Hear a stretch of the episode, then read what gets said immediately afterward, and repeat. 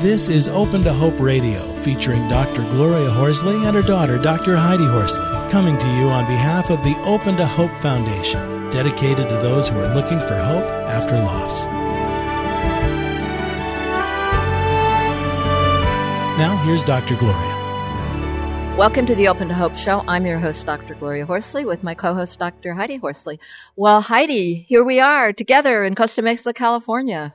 Yes, we are, and I love Southern California. I've spent three years here after my brother died as a way to heal, and it is a really healing, beautiful place. And here we are at the Compassionate Friends National Conference. It is an amazing conference, isn't it? It really is. It's it, for those of you who haven't been. I would highly recommend that you do this because it, there's just something about being in a room with people that have been where you've been and not only survived but gone on to find hope again and thrive and it's really really healing and powerful now, just to clue you all in, if you're not uh, familiar with the Compassionate Friends, it's the largest uh, grief and loss organization in the world for people who have lost children, siblings, and grandchildren.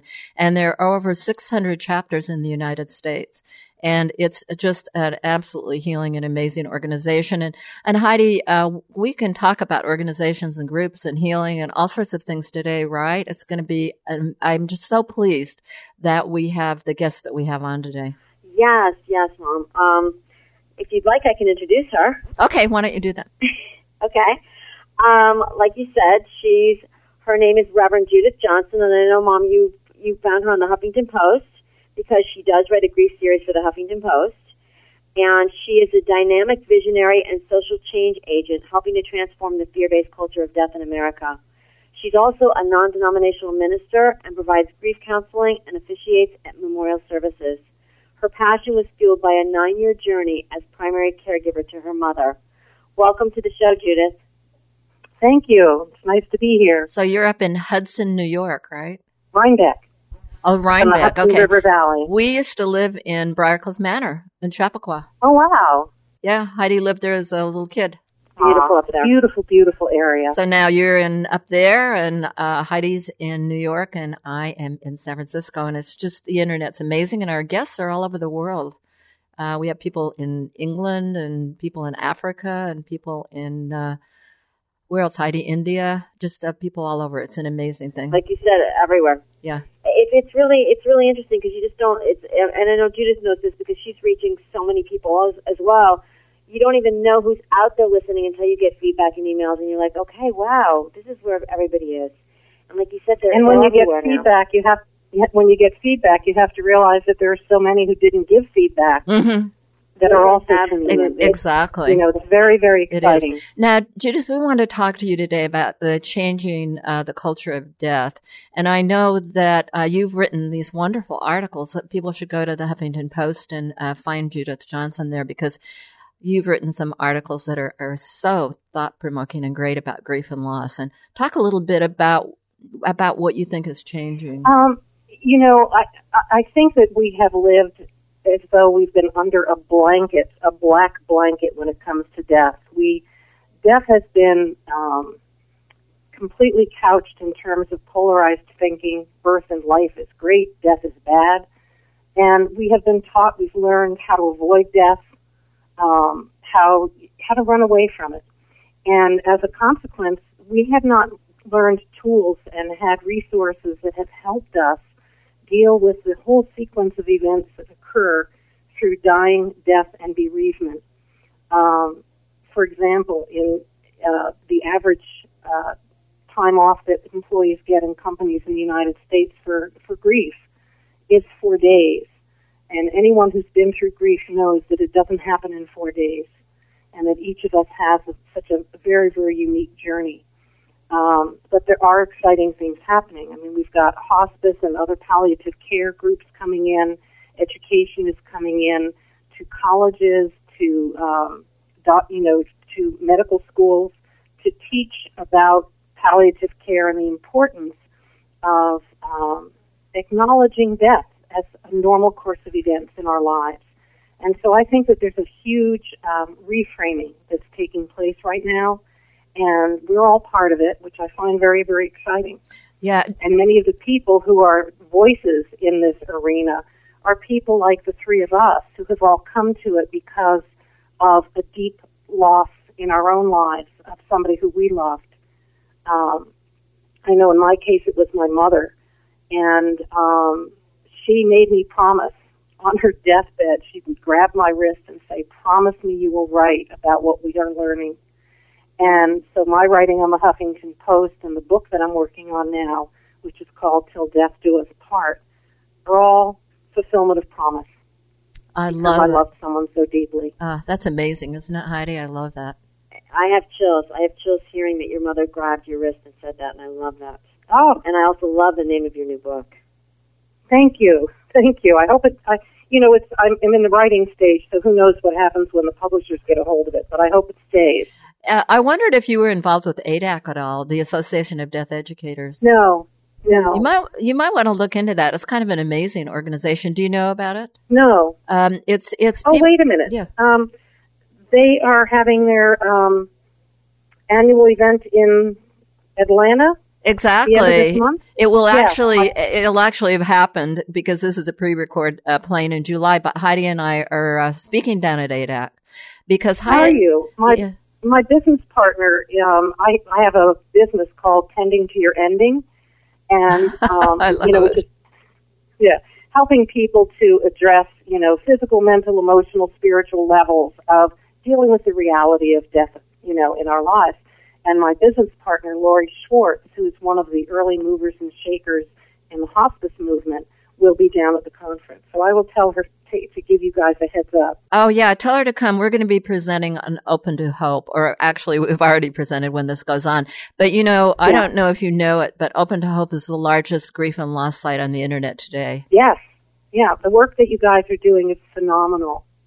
Absolutely phenomenal. So, so we're very interested in connecting up with you because we this is all about community Mhm. and all about the whole world. Um, I think we're we're moving the world. We're going to make the world, uh, uh, you know, as you say, not make the world, but the world will come to hopefully a better understanding of grief and loss with people like you. Don't you think, Heidi? Absolutely, and and I like the way that Judith looks at grief and loss because there's so many things that you that you talk about and that you say. Um, you know, I'm just wondering if you can talk to us more about your belief system about changing the culture of death.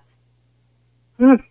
Well, you know, so much of my belief system comes from the experiences I went through um, with my mother, and um, and the research that I've done since then. And um, I personally believe that we are spiritual beings.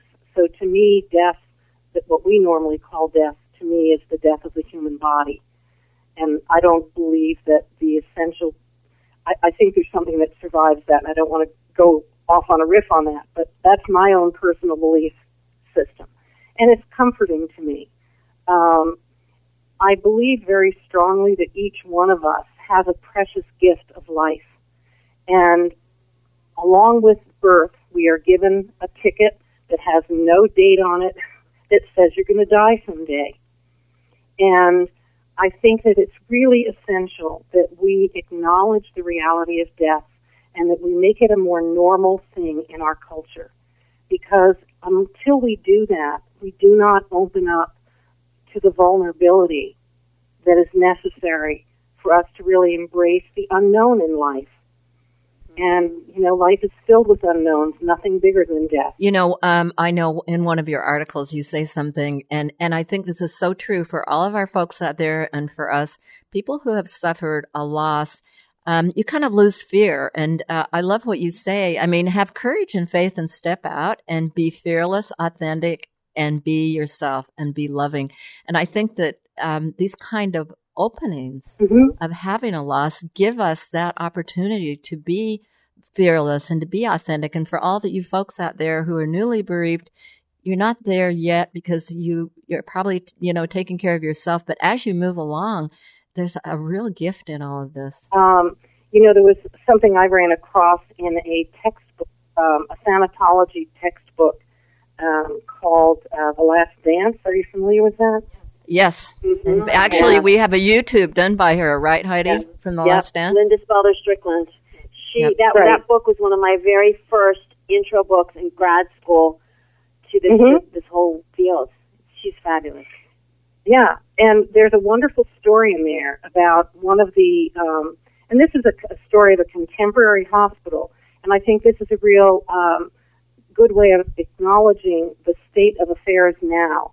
Um, and it'll be interesting to see where we are 10, 15 years from now. But right now, in one of the hospitals, this was recorded as one of the stories. And uh, essentially, one of the new healthcare workers came in and, you know, was getting acclimated to this particular hospital environment. And um, she was the first to find out that Mrs. Miller in room 212 had just died.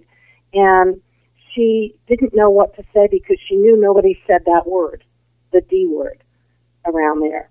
And so she walked in to tell her fellow workers, and she said, Guess who won't be shopping at Walmart anymore? That was all she could come up with. now, you know, to say that we can't even say Mrs. Miller just died, let's Right. take a moment and bring our mm-hmm. hearts together on her behalf.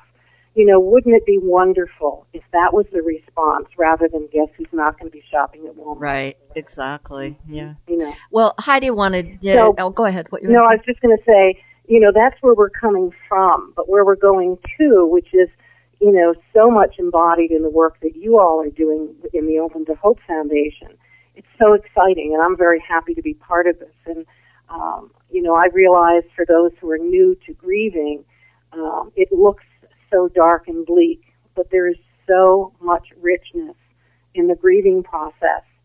Um, it, it's a beautiful thing. It, it is, and that's So, so it sounds like one of the things, Mom, I'm wondering about sh- one of the things people can do to make a shift right now. For those out there that are really struggling at this moment, Mm-hmm. is is to do a reframe and say, you know what? There's a although you're in a, you're suffering and a lot of pain, there's also a lot of richness. hmm hmm And in the, you know, when I do grief counseling, for example, um, you know, it's there's two directions. One is bearing witness to the grief and the sadness and the loss and the emptiness and the loss of routine and the loss of drama. It's like, you know, especially if somebody has been sick for a while, um, all of a sudden when they're gone, all of that involvement ends and you know there's some kind of a death ritual, you know, a funeral or a memorial, and then you come home and the house is empty. You know, and and people aren't given the tools to work with that. And smart people run out and get grief counseling because you know those of us who do this work, we know how to give you a helping hand through it, and I think it's really important. Um, so to me, the one level of it is bearing witness to people's stories, having them take ownership of the truth of their own experience of what it is that they've lost. Now, now, Judith, let me say, yeah, let me interrupt you just for one second because, you know, um, run out and get grief counseling may have been kind of, um, you know, it's great for some people, but uh, the reality is most people that have lost do not do that. But many, many people are listening to us today. Exactly. They're going to open to hope. They're reading articles. They're listening to us. They're blogging with other people. They are um, going to our forums. They're picking up a book or giving it to a friend, an open to hope book, or when you come with yours out. Right. So there's so many Right. resources, and not everybody does the group and individual counseling. In fact, most people cannot afford it or don't do it or whatever around the world. And here we are. We're we're here for you. Right, but that's what's so magnificent about what you're doing is you're filling that gap so that people can, in the privacy of their own grief, reach out and and and be facilitated through the process. and and you and you're being on the show wonderful. and talking about it. And you know, one of the things Heidi and I want to say to everybody out there too is spread the word. Spread the word about Judith, spread the word about what we're doing, and also join our community. That's the beauty of the internet. You can come in and write on our forums. You can go to Judith's site and, you know, write to her and, and you can be a part of it. You can tell your friends about it. Just listening is a part of it. You know, there's so many things. and just passing the resource along to people who need it is a huge thing that you can do to help those in need. You know, even if you're at a loss for words of what to say when somebody's lost somebody, you can hand them a slip of paper and say, check out this website. Right. And and the thing is what we found, which is kind of a I don't know, it's kind of a little hidden secret, a prize, and that is when you help others, you help yourself. Exactly. Exactly. And the other thing I wanted to say about grief counseling, there's two directions of it. The one is really um, letting out the grief, because if you don't let it out, it will manifest in some other way. Um, my my precious brother um, imploded with his grief when our mother died. Um, and what I mean by that is he was not, you know, he had to run to the safety of life as usual. You know, he had to resume his normal life as quickly as he could. Five months later, he had triple bypass surgery. So, wow. you know, getting, doing your grieving is essential to your health and well-being. It's really, really important. And I'm not saying everybody's going to have that problem if they don't do their grief. We all grieve differently, but consider it important to attend to. The other thing is, in the grieving process, is while there is emptiness, there's opportunity to restructure your life. And I have found it so exciting and inspirational to see what some of my clients have done with their redirecting their lives. You know, for example, look at what the two of you have done out of your grief. Where, how would this have come about if you hadn't had your grief? Absolutely. What is it you always say about it, Heidi? That about what we've done? I, I just, I, I just say that um, a death will may define your life, but it will in no way destroy your life. And mm-hmm. you know, I, I so appreciate life so much more now because you know, I realize how fragile it can be, and I also feel like I'm living my life not only for myself but also for my brother, and as a mm-hmm. tribute to him. Absolutely. Well, Judith, tell, Absolutely. tell us uh, how people can get in touch with you. I'll give you my email address. That's probably the best way for anyone to reach me. And it's Judith Johnson at H as in Harry, V as in Victor, C as in Charles, dot RR as in Roadrunner dot com. That's the best way to reach me. All right. And you've got a website. I have a website, judithjohnson.com. Uh, my partner and I have a Facebook page called Tending to Your Ending. Um, and that's probably the best way to, and, and read my articles on the Huffington Post and go to the archive. Um, each author on the Huffington Post has an archive, and you can access all previous articles from there. And you can just Google Judith Johnson Huffington Post, and it'll take you right there, as it did me today. Yes. and so, yes. well, Judith, please stay on for a minute after so we can chat with you. But thank you so much for being on the show. Oh, my pleasure. Thank you. Thanks, Judith. Thank you. Well, Heidi, it was really uh, great to have Judith on the show. She's got so much information. We, I mean, sure, we could do show after show with her.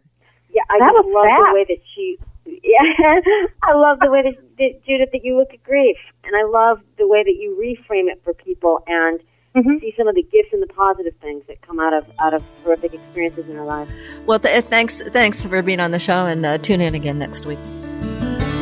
You've been listening to Open to Hope Radio, hosted by Doctors Gloria and Heidi Horsley. Like today's edition, all of our past programs are available on demand at opentohope.com along with helpful articles, videos, resources, and links to help get you through the toughest time of your life. You can also follow us on Facebook and Twitter and sign up for our monthly newsletter.